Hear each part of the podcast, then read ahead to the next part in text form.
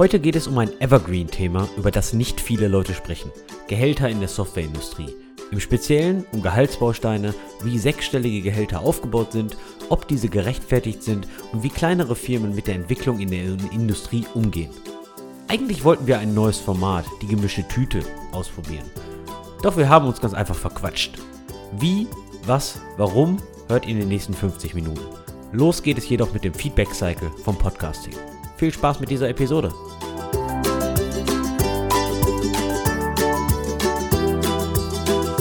Eine Sache, Wolfgang, die mich irgendwie beim Podcasten stört, ist, dass der Feedback-Cycle so super lang ist. Weil in der Regel macht man ja keine Live-Podcasts, sondern man nimmt einen Podcast auf, schneidet vielleicht nochmal ein Intro davor, ein bisschen Musik drunter und dies und das und dann hat man in der Regel ja so, eine, so ein Scheduling-Intervall, dass man wie zum Beispiel wie wir jeden Dienstagmorgen die neue Episode releasen. Und das bedeutet natürlich auch, dass man in der Regel vorher aufnimmt. Also wir nehmen in der Regel nicht am Montagabend auf oder am Dienstagmorgen, sondern vielleicht eine halbe Woche oder eine Woche davor. Das bedeutet jetzt also eigentlich, dass der Feedback-Cycle von unseren Hörerinnen und Hörern schon so ein bisschen später ankommt, beziehungsweise wir das Feedback später besprechen können. So, und vor zwei Wochen haben wir eine Episode rausgehauen, die hieß Wie Claudi bist du? Moment, Moment, da muss ich jetzt einhaken, weil eigentlich ist es nur zwei Wochen jetzt her, weil du auf deinen Entspannungsurlaub da zur Recreation oder keine Ahnung was äh, wolltest und darum nehmen wir jetzt so spät auf. Oder strahlen wir das Ganze so spät aus? Also, ich war nicht im Entspannungsurlaub.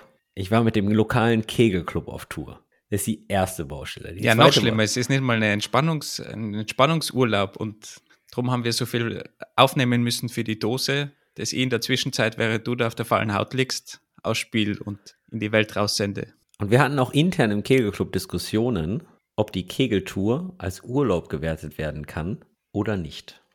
Und was war der Outcome? Ich glaube, alle haben sich darüber lustig gemacht, dass das bei weitem kein Urlaub ist, sondern eher, wir bräuchten jetzt eine Woche Urlaub von uns selber, ja, weil wir es einfach nicht mehr sehen können. Aber so viel dazu. Dennoch, zurück zum Feedback zu der Episode Wie Claudi bist du?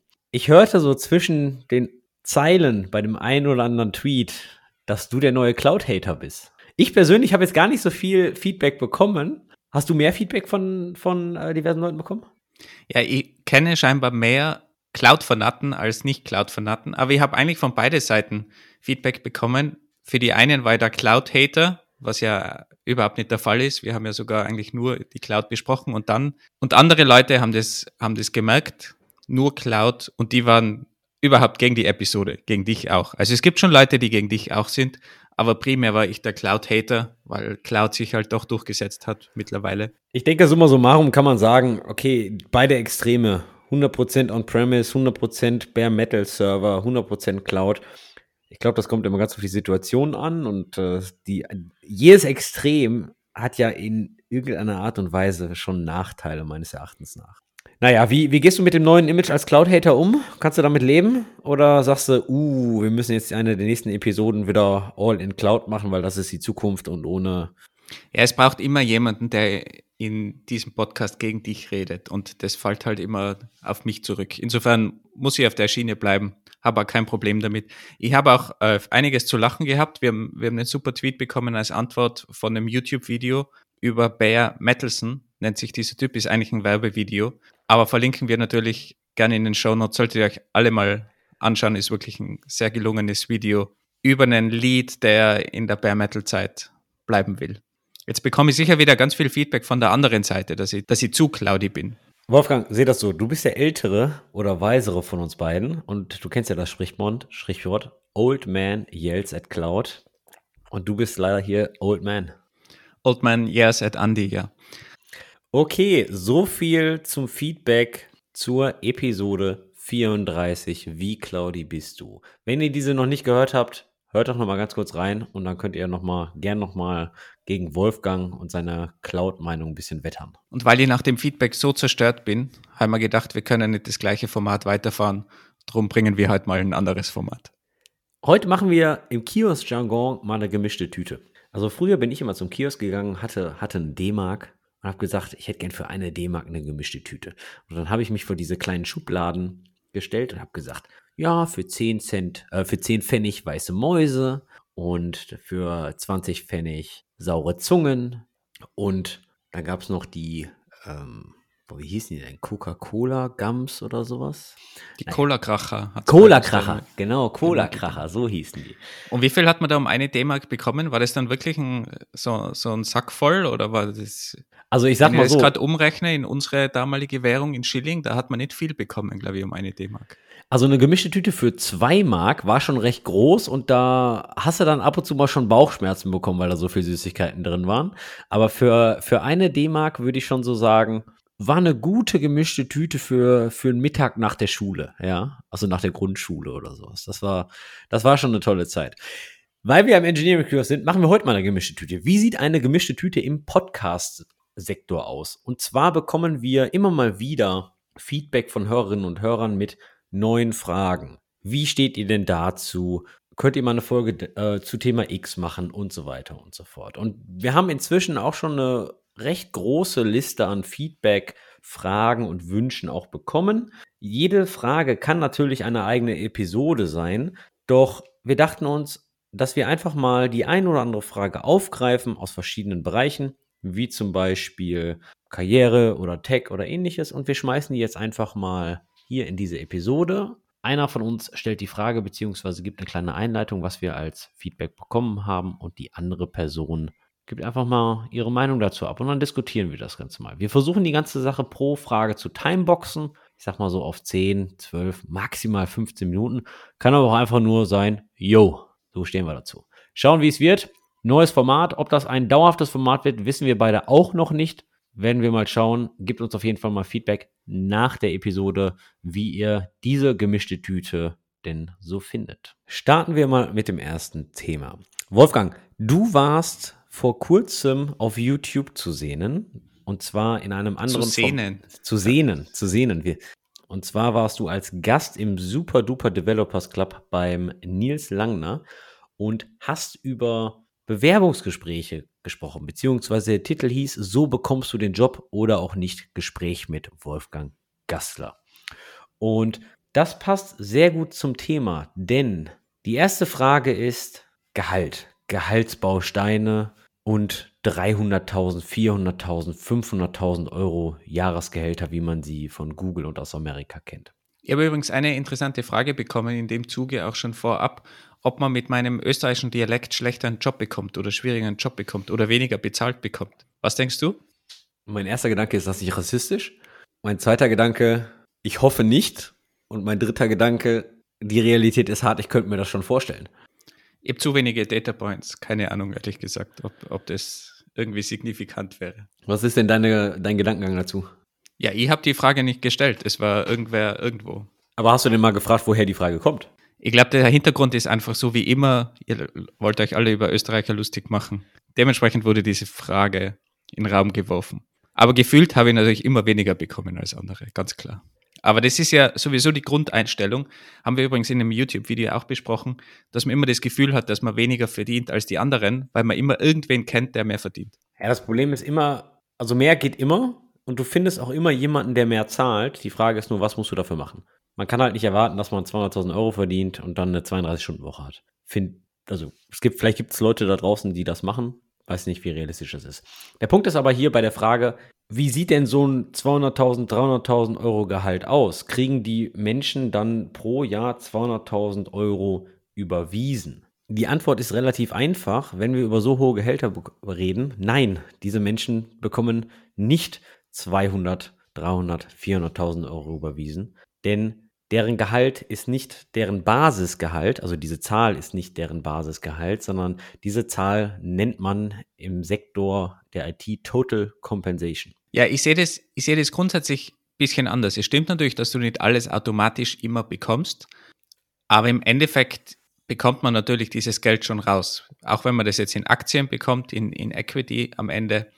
Das kann natürlich unter Umständen fallen, aber es ist sogar so weit mittlerweile in der Industrie, wenn die Aktien fallen, dass das teilweise kompensiert wird, dass du trotzdem dieses Gehalt bekommst. Also trotzdem dieses Geld wirklich überwiesen bekommst. Du bekommst vielleicht am Ende des Jahres oder im nächsten Jahr, aber im Endeffekt bekommst du das schon überwiesen. Also ich, ich glaube, diese Ausrede, das ist ja eigentlich kein echtes Geld, das auch viele sagen und darum bekomme ich das ja auch gar nicht. Im Endeffekt bekommt man es. Du springst ja direkt schon in die Bausteine einer Total Compensation. Lass uns doch mal ganz kurz durch die Bausteine gehen. Und zwar, wenn wir von Total Compensation, also von IT-Gehältern sprechen, dann sprechen wir in der Regel von vier Bausteinen innerhalb der Total Compensation. Wir sprechen von dem Basisgehalt und das ist in der Regel das Gehalt, was eigentlich jeder bekommt. Das ist nämlich genau das, was monatlich auf deinem Konto landet und das, was wirklich jeden Monat gleich bleibt. Ich rechne jetzt einfach mal irgendwelche Steueranpassungen und betriebliche Altersvorsorgeanpassungen und Krankenversicherungen, gesetzlich, privat. Das rechne ich alles mal raus. Wenn die Steuerbausteine alle gleich bleiben, dann kriegt man eigentlich jeden Monat das gleiche Brutto, Netto überwiesen. Das ist das sogenannte Basisgehalt. Als zweiten Baustein gibt es den sogenannten Signing-Bonus. Der Signing-Bonus wird in der Regel einmalig gezahlt, wenn man den Job wechselt. Man kann eigentlich dahinter die folgende Aussage treffen, wenn du bei mir, bei mir als Firma, den Job annimmst, zahle ich dir nochmal 5000 Euro, 10.000 Euro oder 20.000 Euro als Einmalzahlung dafür, dass du als Fachkraft zu mir in die Firma gekommen bist. Dieser Signing-Bonus kann natürlich einmal ausgezahlt werden oder irgendwie gestückelt werden. Du unterschreibst jetzt den Vertrag, sagen wir mal 10.000 Euro, ist gerade leichter zu rechnen. Du unterschreibst jetzt den Vertrag nach der Probe äh, und kriegst 5.000 Euro. Nach der Probezeit kriegst du nochmal 2.000 Euro und wenn du ein Jahr bleibst, dann kriegst du 3.000 Euro. Ja, also die Stückelung des Signing-Bonus kommt immer ganz auf die Firma an. Punkt ist aber, das ist der zweite Gehaltsbaustein. Und bisher hast du alles überwiesen bekommen, oder? Ich hatte noch nie einen Signing-Bonus. Von daher. Okay, aber normal den Signing-Bonus bekommt man sofort zu Beginn und das Basisgehalt bekommt man natürlich auch überwiesen. Genau. Als dritter Baustein gibt es das sogenannte Equity. Equity, auch genannt Firmenanteile. Sehr kompliziertes Thema. In Europa nennt man sowas ESOP, VSOP, stiller Gesellschafter einer GmbH oder, oder, oder. Punkt ist, man besitzt einen prozentualen Anteil an der Firma. Diese Firma muss nicht an der Börse sein, sie kann auch privat gehalten werden, sowas gibt es auch. Oder man bekommt das Recht darauf, Anteile dann zu kaufen. Genau, also das ist ja genau die Komplexität dabei. Da gibt es verschiedene Modelle, die, die unterschiedlich in verschiedenen Ländern gehandhabt werden. Auch die Versteuerung ist ein großes Thema da. Das kommt unter anderem darauf an, auch an welcher Börse gehandelt wird. Zum Beispiel das Verkaufen als deutscher Staatsbürger an der amerikanischen Nasdaq läuft ein bisschen anders, als wenn ich jetzt Aktien oder meine Firmenanteile am deutschen DAX, an der Frankfurter Börse oder ähnliches verkaufe. Also das, das ist ein alles kompliziertes Thema und wir sind natürlich auch keine Steuerberater und wir dürfen das natürlich auch alles nicht ähm, äh, euch empfehlen, was ihr tut und das werden wir auch nicht tun. Ähm, ich will nur sagen, das ist zum Beispiel ein dritter Gehaltsbaustein, der zum Beispiel so aussehen könnte, wenn ich jetzt 200.000 Euro Total Compensation habe pro Jahr, dann könnte das zum Beispiel aussehen, dass ich 50 oder 80.000 Euro jedes Jahr an Firmenanteile bekomme. Das ist Standard bei sehr vielen Firmen im aktuellen Tech-Sektor. Bei großen Firmen, die üblicherweise dann auch public sind oder großen Startups in dem Bereich. Im privaten Bereich ist es wahrscheinlich bei einem Mittelständler in Deutschland gibt es das wahrscheinlich selten mehr und mehr Firmen gehen in die Richtung, denn mehr und mehr Mitarbeiter wollen natürlich auch wissen, wofür sie arbeiten und sie wollen natürlich auch einen Anteil am, ganz, äh, am ganzheitlichen Erfolg des Unternehmens haben. Speziell bei den aktuellen Generationen, die jetzt auf den Arbeitsmarkt kommen, ist der Purpose ja immer wichtiger und Equity bzw. Firmenanteile spielen da eine wichtige Rolle. Wir müssen uns aber mal ganz kurz auf den Hintern setzen,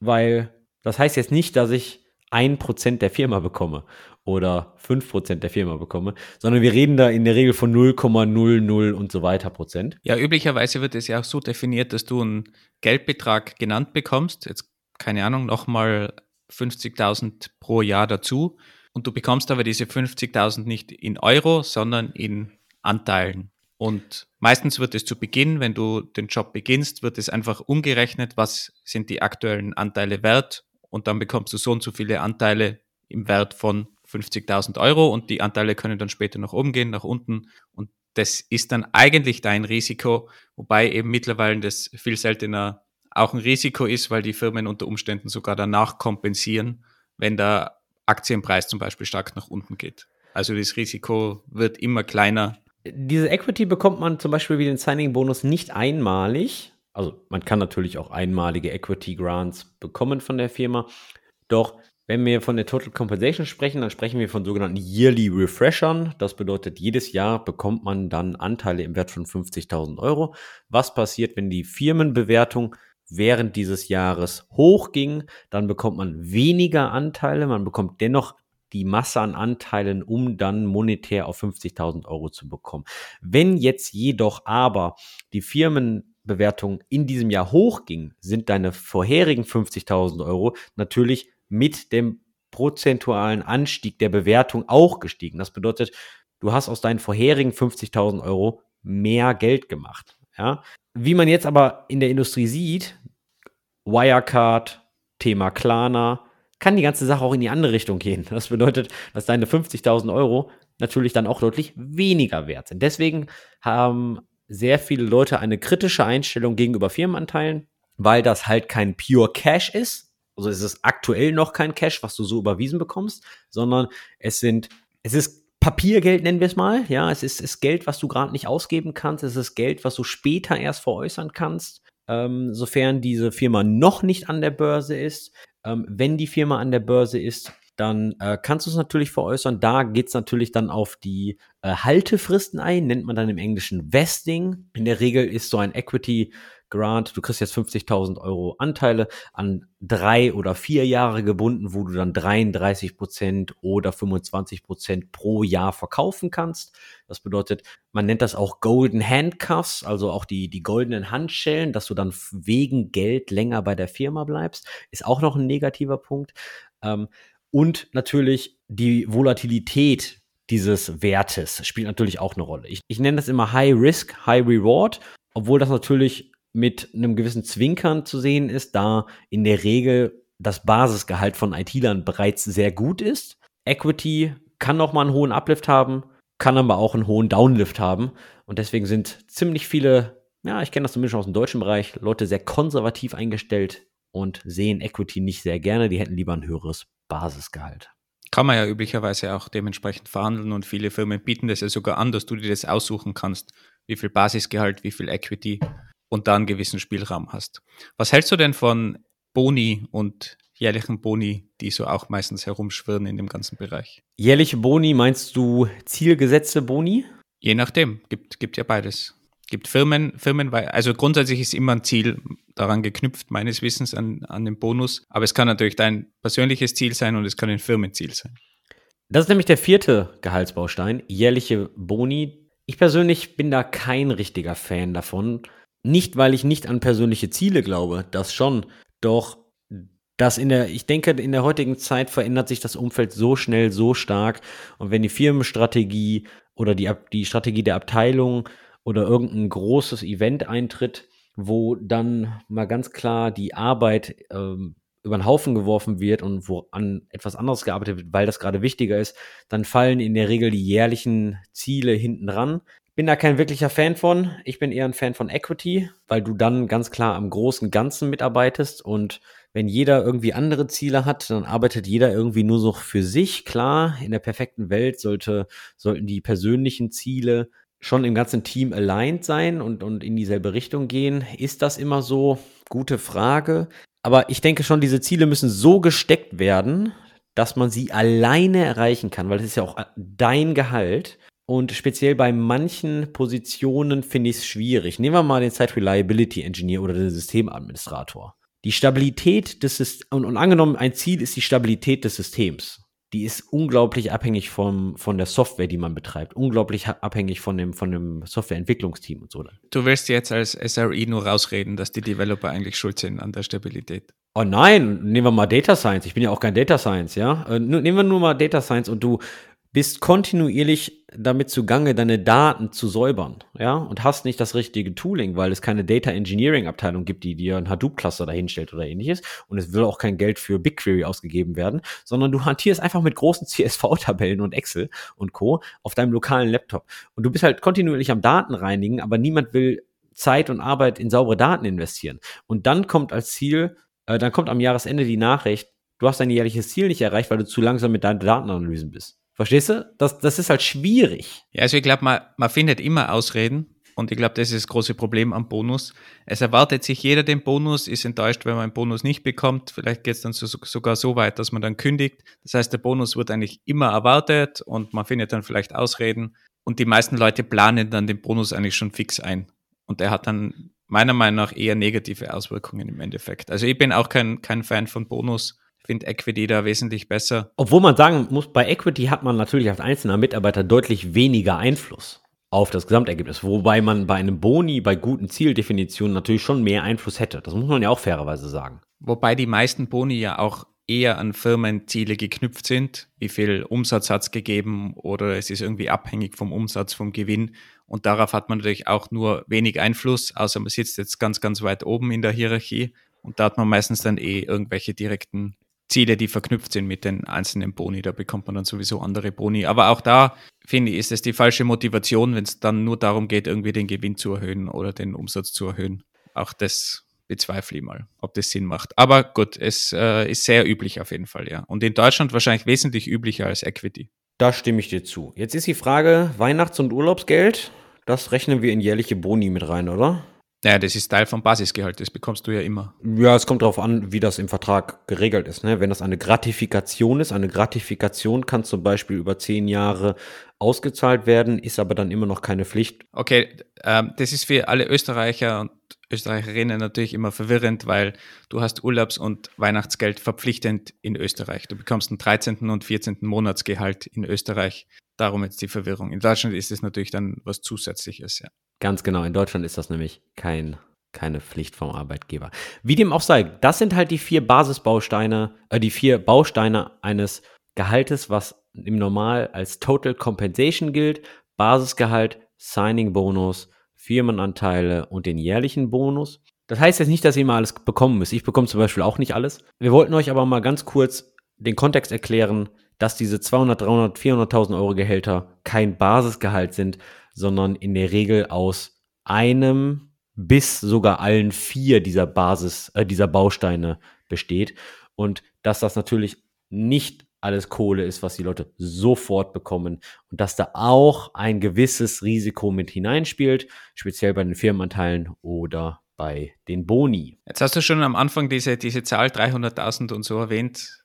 Geht ja vor allem dann eher um die amerikanische Seite höchstwahrscheinlich, weil in, in Deutschland bekommt man jetzt seltener 300.000, obwohl es natürlich auch immer mehr in die Richtung geht, muss man dazu sagen.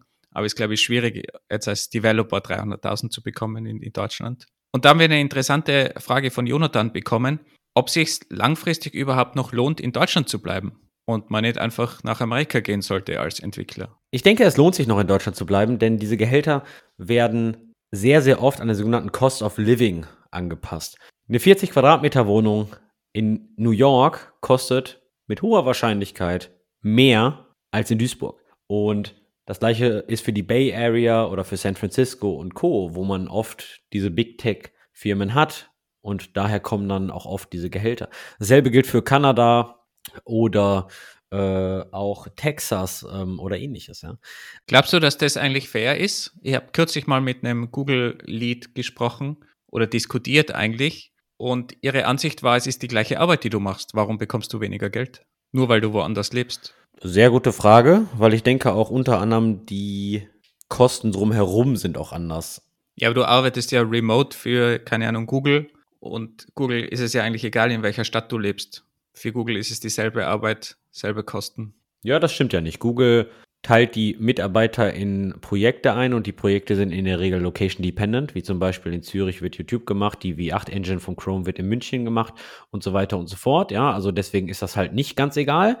Ähm, und je nach Qualifikation wird halt nicht alles in jedem Projekt oder in jedem Produkt gebraucht. Also deswegen ist das jetzt nicht so egal. Wo ich aber bei dir bin, ist, nehmen wir mal an, wir sind in der Lage, die ähm, die Mieten und die Krankenkasse und alles, was da und die steuerlichen ähm, Zustände zu normalisieren. Ja, wo ich bei dir bin und wohin es gehen sollte, ist, dass jeder gleich viel bei der gleichen Arbeit netto hat. Und da kommen wir, das, das, das geht natürlich nicht, beziehungsweise ist unglaublich schwierig, speziell wenn wir über Cost of Living sprechen.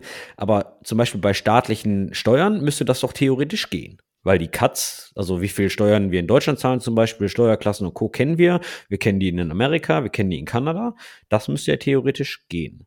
Ich glaube, es ist noch viel komplizierter, weil du musst ja auch diese Sachen einrechnen wie Sozialversicherung, das soziale Netz, wie teuer ist es denn, deine Kinder auf die Uni zu schicken, zum Beispiel? Auch da ist Amerika, Europa ganz anderer Unterschied.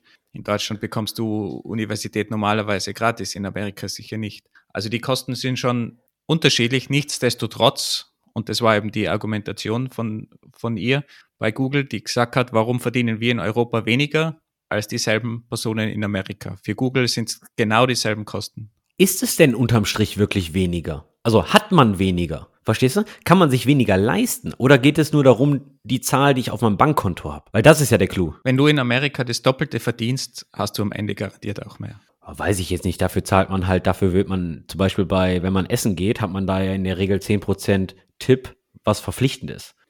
Nehmen wir mal als ganz kleines Beispiel. Und ich glaube, das summiert sich halt schon, schon hoch. Ein, ein ehemaliger Kollege von mir hat, hat immer gemeint, der, der kam aus Brasilien und der hat gemeint, Deutschland ist so singlefeindlich. Weil als Single hast du gar nichts von dem tollen deutschen System, dass die Unis gratis sind für deine Kinder oder die Kindergärten oder die Schulen. Das heißt, Amerika wäre viel besser für Singles, weil du da viel mehr Geld bekommst, das du direkt ausgeben kannst. Und wenn du eben diese Universitäten für deine Kinder brauchst, muss es dir halt wert sein. In Deutschland zahlst du automatisch mit, obwohl es für dich selbst gar keinen Vorteil hat. Also er hat immer gemeint, Singles sind in Deutschland benachteiligt. Auf der anderen Seite kann man auch sagen, okay, vom Kindergeld kann man jetzt auch kein Kind großziehen, ne? Na, aber nur ganz allgemein. Du zahlst ja für, für die Universität mit deinen Steuern mit, obwohl du sie gar nicht nutzt, wenn du keine Kinder hast. Oder für die, die Gratis-Schulen zum Beispiel. Du zahlst die natürlich mit, aber kannst nicht davon profitieren. In Amerika kannst, bekommst du das ganze Geld, musst es ausgeben für deine Kinder. Wenn du keine Kinder hast, kannst du es persönlich verwenden, das Geld. Ja, aber diese Person hatte ja sehr wahrscheinlich auch kostenlose Bildung. Zumindest bis zum zehnten Schuljahr, weil das, weil das ist verpflichtend in Deutschland. Ja, das war in Brasilien, keine Ahnung. Das ist korrekt, aber man kann, jeder ist ja frei, also in der Regel frei, äh, seinen Wohnort ähm, zu wählen, beziehungsweise äh, etwas zu ändern. Ja? Niemand wird ja gezwungen, in Deutschland zu bleiben. Also nur nochmal zur Klarstellung, nicht damit ich wieder so einen Shitstorm abbekomme. Ich bin auch nicht der Meinung, dass man automatisch immer gleich viel verdienen sollte. Vor allem finde ich es immer ganz interessant, wenn dann Leute, die bei solchen Tech-Firmen arbeiten, und ein mittleres sechsstelliges Gehalt bekommen, sich dann irgendwie beschweren, dass sie noch weniger verdienen als die in Amerika. Aber okay, es ist ein anderes Thema, eine persönliche Einstellung. Jetzt ist es natürlich so, dass auch eine gewisse Imbalance zwischen den Gehältern gibt. Also ich nehme jetzt mal den Bandarbeiter bei Mercedes oder ähm, die Kassiererin bei Aldi oder natürlich auch die Bandarbeiterin bei Mercedes. Und dann den IT-Gehältern. Die äh, sind ja schon recht off. Also wenn wir von sechsstelligen Gehältern reden, hattest du gerade erwähnt. Da reden wir von 100.000 Euro. Ja, ja, und da spricht, spricht man eigentlich von, also bei Google zum Beispiel, da arbeitet niemand für 100.000, vor allem nicht in Amerika. Also wie gesagt, da sind wir bei wesentlich mehr und das geht dann schon in die Richtung 300, 400, weiter nach oben. Da gibt es einen interessanten Artikel übrigens von, von Galgay, Nachname vergiss ich leider immer, der sehr viel über die Branche schreibt, vor allem über die großen Tech-Konzerne der auch so ein bisschen Licht in das Ganze reinbringt, verlinken wir gerne, der auch davon schreibt, dass eben diese hohen Gehälter nicht der Standard sind und dass das eben die großen Tech-Firmen zahlen und dass du da aber wirklich im Top-Bereich sein musst, um auch reinzukommen und das aber auch nicht für, je, für jeder Frau, jeder Mann ist, so eine Stelle, muss man auch dazu sagen. Und man vergleicht sich halt dann gerne mit diese 300.000, 400.000 Top-Gehälter in der USA oder 500.000 vielleicht sogar und will dann vielleicht bei einem kleinen Mittelständler in Deutschland auch dementsprechend Gehälter aufrufen. Wir haben das auch diskutiert in der YouTube-Diskussion mit Nils, dass das halt schon sehr durch die, durch die Decke geht aktuell und da halt schon die Frage ist, ist da, ist da irgendwo ein Ende in Sicht oder schießt es weiter so in die, in die Höhe? Ist es fair? Ja, das ist ja genau die Frage, die ich stelle. Ist das fair? Ist die, ist die, ist die Balance auch gerechtfertigt? Und ich habe jetzt nicht die finale Antwort, aber das, worüber ich so oft nachdenke, ist ähm, der Impact deiner Arbeit. Hast du, weil, weil viele, viele Softwareentwickler und Softwareentwicklerinnen, die schreiben ja Code, die automatisieren etwas weg. Und im besten Falle braucht man nach dem geschriebenen Code, nach dem Deployment für diese Aufgabe keinen Menschen mehr. Das bedeutet, sie sind ein, ein Multiplikator. Und nehmen wir mal die These, die jetzt sehr theoretisch ist, weil sie nicht genau so stimmt in der Praxis, beziehungsweise so nicht auf die Praxis angewendet werden kann. Umso mehr Code geschrieben wird, umso mehr Impact kann durch Automatisierung erzeugt werden, desto weniger aktive Menschen braucht man. Das ist ja auch die Idee mit den mit dem Software as a Service Produkten aktuell und warum die eigentlich so hohe Börsenwerte aktuell fahren, die ganzen IT-Unternehmen, weil die durch die Automatisierung für den gleichen automatisierten Prozess trotzdem noch Geld bekommen von jedem User, von jedem Kunden. Und das ist ja eigentlich das Problem.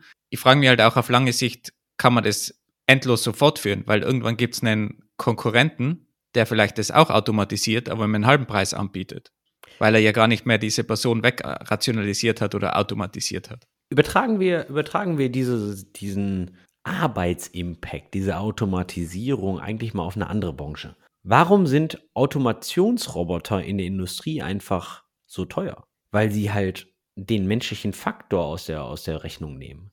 Roboter können jetzt, glaube ich, noch nicht ein vollständiges Auto bauen, weil manche Sachen halt einfach nur von Menschen gemacht werden müssen. Aber diese Art von Investition, die man, man kauft sich jetzt einen Roboter und der baut dann die Reifen an. Und ich habe davon, wie ihr merkt, ich habe keine Ahnung von Fließbandarbeit in einem Auto, in einer Autofirma. Ich habe noch nie ein Auto zusammengebaut.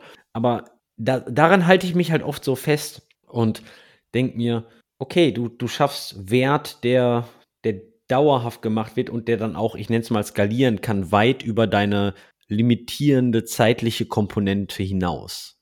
Aber Autobranche ist ein gutes Beispiel. Wenn du dort irgendwas automatisierst und die Produktion billiger machst, dann wird ja das Auto auch billiger. Es ist ja nicht so, dass die Autos auf dem gleichen Stand sind, also auf dem gleichen Preislevel wie vor 30 Jahren, ohne Automatisierung. Das heißt, die Autos sind ja alle viel billiger geworden durch die Automatisierung. Wenn man aber in die Software-Ecke schaut, die großen SaaS-Firmen, da geht der Preis nicht nach unten, obwohl die Automatisierung passiert ist. Also eigentlich müsstest du ja sagen, nach einer gewissen Zeit müsste sich ja das auch amortisieren und einfach der Preis nach unten gehen. Aber die User bei den großen SaaS-Firmen zahlen immer noch ihre monatlich 50 Euro User-Gebühr oder halt Account für den Account, die, diese Gebühr. Und wenn es dann eine Million User sind, zahlt immer noch jeder User diese 50 Euro. Ich bin mir gar nicht sicher, ob Autos wirklich billiger geworden sind. Ich meine, wann hast du dir letzte Mal ein Auto gekauft? Ja, ist schon, schon sehr lange her. Aber ich glaube grundsätzlich, dass die Autos schon billiger geworden sind für das, was drinnen steckt, weil sonst müssten ja die Gewinne extrem nach oben gegangen sein bei den Autofirmen in den letzten 30 Jahren. Und die verdienen zwar alle ganz gut, aber dass die Gewinne gleich schnell gestiegen sind, wie im SaaS-Bereich zum Beispiel, das, das müsste man dann auch an, an irgendwelchen Börsenkursen zum Beispiel sehen. Also nehmen wir mal das urdeutsche Auto, der VW Golf. Ich glaube, jeder kennt ihn, ja, Klassiker das Basismodell ist, glaube ich, kontinuierlich teurer geworden. Ja, aber das ist die, das ist die Inflation. Du, du, natürlich, das Geld wird weniger wert, aber im Endeffekt, ich glaube sogar, dass der Betrag, den du für einen VW zahlst, wahrscheinlich relativ stabil geblieben ist in den letzten 10, 20 Jahren, ungefähr, grob, aber die Inflation natürlich stark das Geld entwertet hat. Also wahrscheinlich bekommst du jetzt einen VW für weniger als vor 20 Jahren, wäre meine Vermutung. Aber das ist, das ist ja jetzt interessant, weil wir reden ja die ganze Zeit von Big Tech, von den SaaS-Unternehmen und so weiter. Und jetzt kommen wir mal auf die Agentur in Wanne-Eickel. Sind die Gehälter in klassischen Webagenturen, die Kundenprojekte entgegennehmen, die die Webseite für Audi machen, die die Webseite für den lokalen Brillenoptiker machen, Augenoptiker machen, sind die auch so gestiegen? Weil das ist ja eigentlich ganz klassische Software-Engineering-Arbeit gegen Geld. Bevor ich diese Frage beantworte, gibt es eigentlich die Agentur aus Wanne Eickel, die, die, die, die würde ja, die würde von allen automatisch Werbung bekommen. Das ist, das ist ideal, über die spricht jeder. In, in allen Podcasts, überall, über die wird ständig gesprochen. Ähm, also, wer in Wanne Eickel wohnt, vielleicht mal eine gute Idee für eine Agentur. Und diese Agentur sollte auf jeden Fall Google-Werbung schalten auf Agentur Wanne Eickel. Also das würde ich jetzt gerade machen. Und diese Agentur würde wahrscheinlich heutzutage mehr bekommen für dieselbe Arbeit, die sie vor 20 Jahren geleistet hat, oder? Genau, meine Frage ist aber, sind die Gehälter genauso exorbitant gestiegen wie bei Software as a Service Startups? Wie bei N26, HelloFresh, Klarna und wie sie alle heißen? Aber genau das ist, glaube ich, das Problem, dass sich Agenturen solche Personen gar nicht mehr leisten können, weil der Wettbewerb einfach viel, viel höher geworden ist. Und seitdem es Remote-Arbeit gibt, noch viel höher geworden ist, weil man auch nicht mehr an Wanne Eickel gebunden ist, sondern halt auch remote arbeiten kann für Shopify zum Beispiel. Google erlaubt, glaube ich, keine Remote-Arbeit übrigens, aber ganz viele andere Firmen natürlich schon. Und dann steht man natürlich automatisch in Konkurrenz mit den großen Tech-Firmen, obwohl man nur in Wanne Eickel irgendeine kleine Agenturbude hat. Ja, aber was heißt das denn in der Konsequenz? Heißt das, dass mehr Agenturen über Zeit aussterben werden, weil die Gehaltsspanne zwischen diesen SaaS- und Produktfirmen deutlich größer wird und die Agenturen dann nur noch Leute finden, die sich wirklich explizit auf Agenturarbeit einlassen, weil ich kann mir gut vorstellen, in diesen SaaS-Firmen, Produktfirmen, das ist nichts für jedermann und für jeder Frau. Das ist eine andere Art zu arbeiten. Nicht jeder möchte da arbeiten, was völlig okay ist, aber das limitiert natürlich auch den Talentpool für die lokalen Agenturen und speziell mit jährlichen Boni, Signing-Bonus und Co. Die werden ja nicht mit, mit fünfstelligen Zahlen um sich schmeißen. Klar, Equity können die auch liefern. Das ist dann nur eine Struktursache mit, mit Notar und Anwälten und, und was, was der Geier nicht, was da alles zugehört. Das, das wird halt schon gehen. Aber meine Frage ist, inwieweit werden, oder werden sich die großen Agenturen dann durchsetzen und die kleinen sterben schneller? Ich kann mir mal erinnern, du hast was vorgeschlagen, wie wir zusammengearbeitet haben und vor allem im Recruiting-Bereich zusammengearbeitet haben. Du hast gemeint, wir sollten doch einfach eine Agentur kaufen und die Agentur als Ausbildungsstätte verwenden und dann die guten Leute dort rausnehmen und die Agentur eben nur als Ausbildung sehen. Ich glaube, du hast es im, im Podcast ja auch schon mal erwähnt. Und ich glaube, in die Richtung geht's. Agenturen bilden wahrscheinlich sehr viele Leute aus und müssen sich halt dann einfach die Newcomer am Markt nehmen, die ganz Jungen, um überhaupt noch irgendwie Leute zu bekommen. Weil den alten Senior wird man wahrscheinlich kaum mehr bekommen. Also vielleicht bekommt man irgendjemand, der schon lange dabei ist und in der Firma war, sitzt und die Person ist noch nie nach außen gegangen, weil sie sich einfach so wohl fühlt.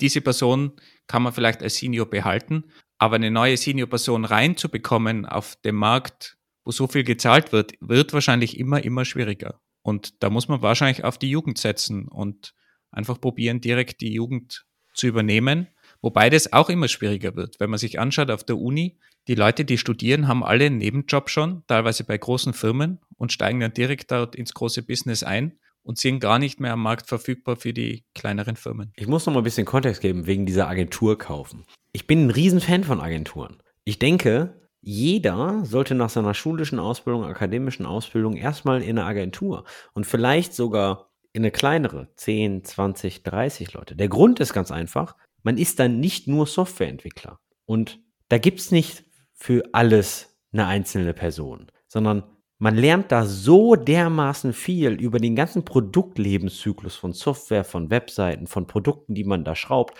weil man lernt so viel über Kommunikation, man telefoniert mit Kunden, arbeitet Konzepte aus, fährt mal vielleicht mit zum Kunden. Zum Beispiel damals habe ich unter anderem für die Bitburger Braugruppe gearbeitet und hatte dann auch so tolle Erlebnisse, einfach mal eine private Brauereiführung zu kriegen und allem drum und dran.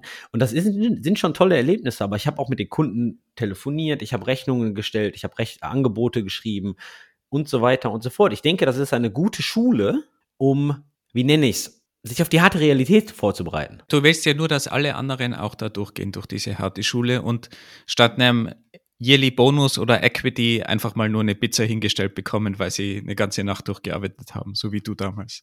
Ich denke, das erdet Leute, weil ich denke, wenn, wenn Leute direkt nach dem Studium in diese super hyped Software as a Service Startup Welt gehen, und wir, da reden wir bei weitem nicht nur, nicht nur von einem Obstkorb, ja, der dahingestellt wird, den kriegst du in der Agentur natürlich auch, sondern mit äh, überall Xbox, immer Bierkühlschrank und äh, äh, alles junge Leute und alles ist cool, alles ist hipster und äh, Geld wird immer nachgeschmissen und, und bla bli blub, ja, und, und äh, alles ist perfekt ausgeshaped und äh, jeder kümmert sich um komplett dein Learning von hinten bis vorne.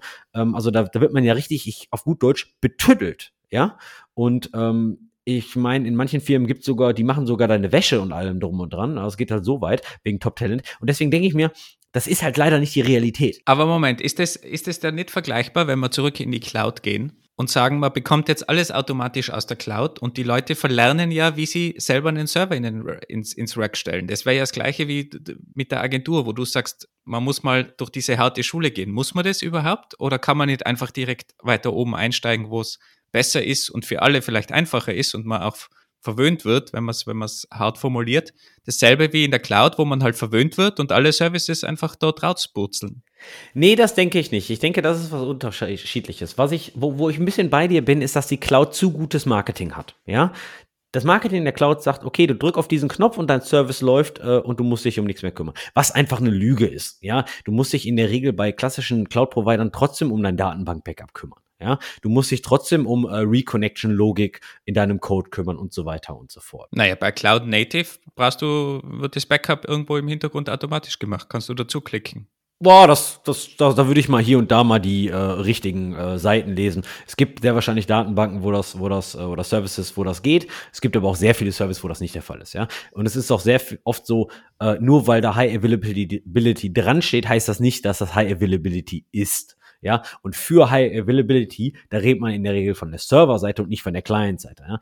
Ähm, wie dem auch sei, wir gehen hier schon wieder zu tief. Ich denke, das Marketing von Cloud ist einfach unglaublich gut, ja, und der Teufel liegt im Detail. Und genau das denke ich auch bei ähm, der Realität, wenn es äh, bei der Jobwahl geht.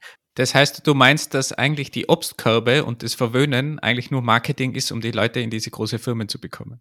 Also ich kann mir schon vorstellen, dass sehr viele Leute direkt nach dem Studium Firmen auf Basis der, äh, der Benefits geben. Ja, Trivago zum Beispiel ist bekannt äh, für die jährliche Trivago on Tour. Da fährt die ganze Firma weg, macht Party, äh, Team Get Together und so weiter. Super Ding, ja, finde ich, finde ich klasse, finde ich super. Sollten ähm, mehr, mehr Firmen tun.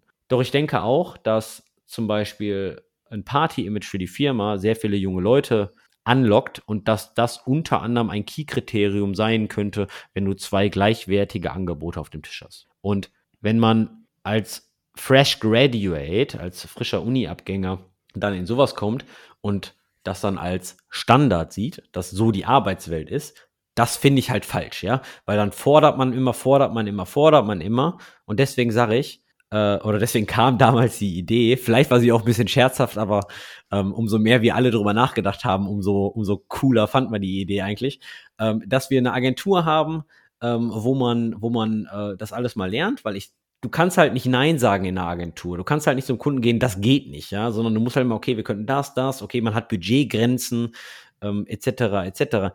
Und ich denke schon, man lernt eine ganze Menge. Man lernt links, man lernt rechts, man, man baut vielleicht auch mal eine Infrastruktur auf und in einer, in einer großen Firma hat man halt für alles eigene Positionen. Und das war, das war der Kontext dahinter. Aber wenn du dann nur mehr dein ganzes Leben in große Firmen arbeitest, wo das alles erledigt wird, warum brauchst du dann dieses Wissen? Wenn du immer in deinem Schlaraffenland dann weiterlebst, bei Google oder vielleicht sogar, ja, keine Ahnung, ob es bei traditionellen großen Konzernen auch so zugeht, aber nehmen wir mal die, die IT-Konzerne. Ganz einfach, weil ich denke, dass dieses Wissen einem sehr stark hilft, vom Junior zum Mid-Level, vom Mid-Level zum Senior, vom Senior zum Staff und so weiter, sich hochzuarbeiten, karrieretechnisch, weil man einfach ein deutlich früheres und deutlich besseres Verständnis von, von links und rechts hat. Umso höher man geht, umso weniger macht man eigentlich nur seinen Coding-Job, sondern man arbeitet nicht nur für sein Team, man arbeitet dann für die ganze Abteilung, für die ganze Firma, man, man, man nimmt nicht nur Probleme entgegen, sondern zeigt Probleme auf und so weiter und so fort, ja. Und ich denke, dass wenn du mehr Kenntnis über andere Abteilungen, über andere Prozesse hast, sondern einfach mal einen Agenturpitch mitgemacht hast, ja, dann weißt du schon zum Beispiel automatisch, wie du aus einer fixen Idee wirklich was Präsentierbares machst und das dem dein, deinem Chef oder deinem Chefchef verkaufst und so weiter. Und buff, bist du, leitest du ein eigenes Projektteam und so. Und ich denke, dass die Leute, die durch die harte Agenturschule gegangen sind, äh, sowas ähm, auf jeden Fall schon mal mitbekommen haben und nicht erst erneut lernen müssen, was Jahre dauert. Auch in der Agentur. Da hätte ich übrigens noch eine, noch eine andere Frage diesbezüglich. In den Agenturen oder ganz allgemein die Developer, die so in unserem Alter sind oder aufwärts, Gibt es denn diese Developer, die 60 Jahre alt sind und noch Developer wirklich sind oder in der Agentur arbeiten? Kennst ja. du solche Leute? Ja, kenne ich. Ihr ihr habt das mit Nils gerade diskutiert in, in unserem Nachgespräch vom, vom YouTube-Video. Und meine Frage war auch, es kann ja nicht alle Teamlead werden, wobei er gemeint hat, die Branche wächst so stark, es könnten wahrscheinlich alle, die damals in den 90ern angefangen haben, vielleicht sind die alle Teamleads. Also es gibt mittlerweile so viele IT-Firmen. Es wäre vielleicht kein Problem. Aber ich persönlich kenne wirklich nur sehr, sehr vereinzelt Leute, die über 50 oder vielleicht sogar 60 sind und noch als Developer arbeiten. Also das ist, die kann ich an einer Hand abzählen. Ich kenne diverse Leute, die ein Alter 40 und plus haben. Ja, hey, 40 ist ja jung. Moment, das 40 zählt nicht, 50 plus. Muss ich jetzt schon mal ein, reingrätschen, da 40 als alt zu bezeichnen. Aber auch 50 plus kenne ich diverse Leute, die in Agenturen arbeiten, ja. Aber ich kenne auch den einen oder anderen Entwickler, der 50 plus ist und in Scale-Ups, Start-Ups, Software-as-a-Service-Firmen arbeitet. Der wahrscheinlich dann nicht als Mid-Level-Engineer, aber als Senior Engineer, weil Senior Engineer ist ja auch so ein, so ein Level, wo man stehen bleiben kann, nicht muss, aber kann. Aber das geht dann halt schon sehr in die Rolle, dass man irgendwie einen Lead hat und die Leute supportet und Nö. halt da sein, sein Wissen einbringt und nicht wirklich hands-on an der Tastatur sitzt, oder? Doch, doch. Hands-on an der Tastatur. Okay. Die Menschen, die Menschen, diese Art von Menschen haben natürlich dann oft, okay, alles schon gesehen, been there, done that und ähm, haben natürlich dann oft schon mal eine ähm, sarkastischere Einstellung, schwarzer Humor und allem drum und dran, weil sie ja schon sehr lange in der Industrie sind ähm, und sehr viel Zeug gesehen haben. Und äh, immer wenn jemand dann mit einer neuen Datenbank von Hacker News ankommt, dann wird einmal gegrinst und dann wird weitergemacht. Aber das trifft natürlich nicht auf alle zu. Das hört sich jetzt total böse an, aber so meine ich das gar nicht. Diese Leute educaten schon sehr viel, so ist das nicht, weil die halt einfach unglaublich viel Wissen über Zeit angesammelt haben, was einfach essentiell für diese, für diese Art von Firmen ist. Und besonders wenn, wenn jemand 40 oder 50 ist und dann schon 10, 15 Jahre in derselben Firma ist. Also dieses Wissen ist einfach unbezahlbar. Glaubst du, dass Leute, die, nehmen wir mal jetzt an, eine 60-jährige Entwicklerin, die meiste Zeit in einer Agentur gearbeitet oder irgendwo Java entwickelt, sucht jetzt einen neuen Job. Glaubst du, dass das gleich einfach ist? Also es ist wahrscheinlich nicht gleich einfach, klar, aber dass das einfach ist, noch einen Job zu finden oder dass man da auch so viele Jobangebote bekommt, ohne dass du dir jetzt irgendwie Staff-Engineer irgendwo warst, sondern du warst halt immer Entwickler in irgendeiner Firma, hast dort dich weiterentwickelt, aber warst halt immer normaler Entwickler und bist einfach durchgegangen, bist in kleinen Strukturen geblieben, immer eine Firma mit drei, vier Leuten, irgendwas Kleines und suchst jetzt mit 60 plötzlich einen neuen Job, weil deine Firma pleite gegangen ist. Denke ich, ist gar nicht einfach. Und ein Aspekt, der gegen dich spricht, ist, glaube ich, die Geschwindigkeit, in der du lernen kannst. Denn die nimmt einfach mit dem Alter ab. Ähm, du hast zwar schon sehr viel gesehen, dennoch, wenn man die Firma wechselt, bis man produktiv ist, dauert es ein paar Monate. Und Produktivität heißt jetzt nicht nur, die richtigen Leute kennen und wen muss ich fragen, sondern auch, wie navigiere ich durch die Codebase, wie sieht die Architektur aus, wie ist der Scope meines Teams, meiner Abteilung und so weiter und so fort und welche Probleme gibt es und, und was ist eigentlich das, das Wichtige, was wir anpacken sollten. Aber auch schon allein die, die, die Frameworks lernen und was da nicht noch alles gibt. Ich denke, ich denke, die Zeit zum Lernen, bis man das alles drauf hat, ist einfach eine unterschiedliche zwischen, zwischen jungen Leuten und äh, äh, ähm, weiseren Leuten. Das hast du Jess sehr schön formuliert. Und das meine ich nicht negativ, das ist einfach die Natur. Ich glaube, du hattest das auch irgendwann mal erwähnt. Und da ist auch die Frage, will man das denn? Ja, also klar, jetzt, du hast jetzt ein Szenario beschrieben, wo das eigentlich gar nicht, also wo man eigentlich gezwungen wird, das zu tun. Ja, aber da ist die Frage, ob man dann sich nicht in einem gleichwertigen Segment umschaut. Nehmen wir mal, nehmen wir mal an, wir reden jetzt von einer Agentur, die macht Typo 3. Ja, habe ich sehr viel früher gemacht. Und die eine Agentur geht pleite. Wenn man so lange in dem Sektor unterwegs ist, dann kennt man sich. Ja, ähm, dann kennt man vielleicht ein paar benachbarte Agenturen und so weiter. Und ähm, wenn man dann zum Beispiel mit einem Content-Management-System sehr gut arbeitet, dann äh, kann man sein vorhandenes Wissen natürlich sofort wieder einsetzen. Wenn man jetzt von der klassischen Agentur aber in N26 joint, das ist eine ganz andere Liga, ist eine ganz andere äh, äh, Arbeitsweise, ja. Du machst keine Kundenprojekte, du, du arbeitest nämlich für die Firma, ja. Die ist eine ganz andere Art von, wie investieren Entwickler ihre Zeit, ja. Jeder Bugfix zahlt aufs eigene Konto ein, wo ein Bugfix in der Agentur gegebenenfalls äh, trotzdem noch vom Kunden bezahlt werden muss, ja. Ähm, was ich halt da vielleicht noch als Chance sehe, ist einfach, wenn diese Entwicklerin in der Agentur war, hat sie eben vielleicht auch viele andere Sachen gelernt und gerade zwischenmenschliche Kommunikation und diese Dinge. Und auch wenn die jetzt zum Beispiel einfach aufgrund des Alters irgendwie langsamer wäre oder so, dafür hat sie so viel gesehen in ihrem Leben vielleicht, auch mit Kunden, gerade in der Kommunikation und natürlich auch ge gewisse technische Dinge am Weg. Das heißt, ich könnte mir sogar vorstellen, dass wenn die bei N26 einsteigt, vielleicht, dass sie solche Fähigkeiten mitbringt im Team, dass man das kompensieren kann, dass man im Alter einfach langsamer ist mit, mit Lernen oder ähnlichen Dingen. Also ich glaube, da gibt es schon Möglichkeiten. Ich würde es nicht ausschließen, aber ich glaube auch, dass es sehr schwierig ist und man da ist halt automatisch, wenn man irgendwo sieht, oh je, da ist jemand 60. Vor allem in, in Deutschland ist es dann noch schwieriger mit Kündigen und so, wenn, wenn die Leute älter sind. Das, das macht das Ganze ja auch nicht leichter, dass man da, glaube ich, dann schon sehr vorsichtig ist als, als Firma, ob man irgendwen aufnimmt, der der in dem Alter ist. Leider, muss man auch dazu sagen. Aber ich glaube, es gibt, gibt sehr fähige Leute in, in dem Alter, gar keine Frage. Und die Erfahrung macht schon viel aus. Und das ist jetzt nicht nur die technische Erfahrung. Gerade nicht die technische Erfahrung, weil die technische kann man vielleicht am schnellsten aufholen, würde ich sagen. Der Rest ist immer schwieriger. Aber jetzt haben wir die erste Frage langsam beantwortet von unserer gemischten Tüte. Und wir sind eigentlich am Ende der Episode. Andi, es war sehr gut dein Timeboxing hat perfekt funktioniert, das du vorgeschlagen hast. Wir haben uns natürlich schön in dieser Box bewegt und haben sie immer extended, bis wir eine ganze Episode hatten. Hat nicht sehr gut funktioniert. Das war, glaube ich, ein totaler Fail. Aber ich fand es trotzdem sehr nett, mit dir über Gehaltsbausteine, Gehälter und Co. zu sprechen. Was ich faszinierend fand, wir haben eigentlich wenig konkrete Cases behandelt, so nach dem Motto, wie viel sollte man heutzutage ähm, verdienen, beziehungsweise was ist gerecht, was ist nicht gerecht, was ist angemessen. Wen das interessiert, der kann in das YouTube-Video schauen mit Nils. Wir verlinken das. Da haben wir auch ein bisschen drüber gesprochen, was man denn verdienen sollte heutzutage. Dennoch bin ich ein Fan von diesem gemischte Tütenformat, auch wenn wir das jetzt nicht gemacht haben. Wir lernen ja aus unseren Fehlern, oder? Wir wollen da ja eine gute Fehlerkultur demonstrieren. Es ist aber auch relativ schwierig, ein Thema von allen Seiten zu beleuchten. Aber das tun wir mal, weil ab und zu haben wir eine ganz kurze Meinung, ab und zu haben wir eine längere Meinung. Wir halten das mal im Kopf für die nächsten Episoden.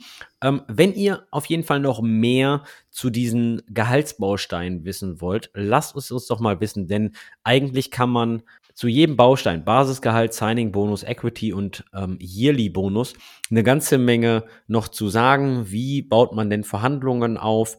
Ist das denn äh, sinnvoll, wenn man sein aktuelles Gehalt äh, transparent niederlegt oder ist das vielleicht ein Nachteil? Was ist ESOP? Was ist VSOP? Ähm, wie geht man mit Equity pre-IPO, also vor dem Börsengang um, wie geht man danach um, was sind gute Vesting-Zeiten von, von Equity, äh, was sind angemessene Ranges bei Signing-Bonus, ähm, sollte man auf eine jährliche Gehaltserhöhung äh, pochen oder ist es auch okay, einfach mehrere Jahre kein Gehalt, äh, keine Gehaltserhöhung zu bekommen und so weiter und so fort. Ich glaube, das Thema ist unendlich. Lasst uns mal konkrete Fragen zukommen. Was mich noch interessieren würde, ist auf jeden Fall, wenn wir mal, mal an, wenn wir mal annehmen, die Gehälter steigen für Developer jetzt irgendwo auf 200.000 plus 300.000 in Deutschland. Glaubt ihr, es ist noch fair? Das würde mich wirklich interessieren. Lass uns das mal wissen auf Twitter, engkiosk oder per E-Mail stetisch at engineeringkiosk.dev. Das war's von uns. Moment, Moment, Be bevor, bevor wir jetzt ja, die gemischte Tüte, die keine gemischte Tüte war, abschließen, mache ich das jetzt noch zu, zur gemischten Tüte. Wir haben nämlich eine zweite Frage gehabt. Was ist der Unterschied von einem Software-Developer zu einem Software-Engineer? Und ich glaube, es gibt keinen Unterschied. Damit haben wir jetzt zwei Fragen beantwortet und damit ist es eigentlich eine gemischte Tüte. Jetzt zwei Fragen ist bereits gemischt und damit können wir jetzt aufhören. Also ich glaube, es gibt einen Unterschied, aber ich glaube, der, der Titel sagt dasselbe, denn ich denke, der Softwareentwickler, Software Developer, Software Engineer. Ich glaube, das Wort oder die Wörter werden einfach im gleichen Kontext Austausch verwendet. Dennoch denke ich, dass zwischen Entwickler, Developer und Engineer schon ein Unterschied ist, speziell in der Vorbereitung und Planung der Umsetzung deines Projektes bzw. deines Changes. Und also man merkt schon, warum unsere Episoden immer so lang werden. Andi hat jetzt schon wieder eine ganze Episode angestartet, aber ich lasse dir mal deine Meinung. Schreibt uns ein bisschen Feedback, wir freuen uns drüber. Auch bitte bei WhatsApp gerne Message direkt auf WhatsApp, wer nicht auf Twitter ist. Die Nummer steht in den Show Notes oder eine Audio-Message. Würden wir uns auch drüber freuen. Und habt noch einen produktiven Tag. Ciao. Bye bye. Warum sagst du bye bye? Willst du nichts Deutsches sagen? Tschüss.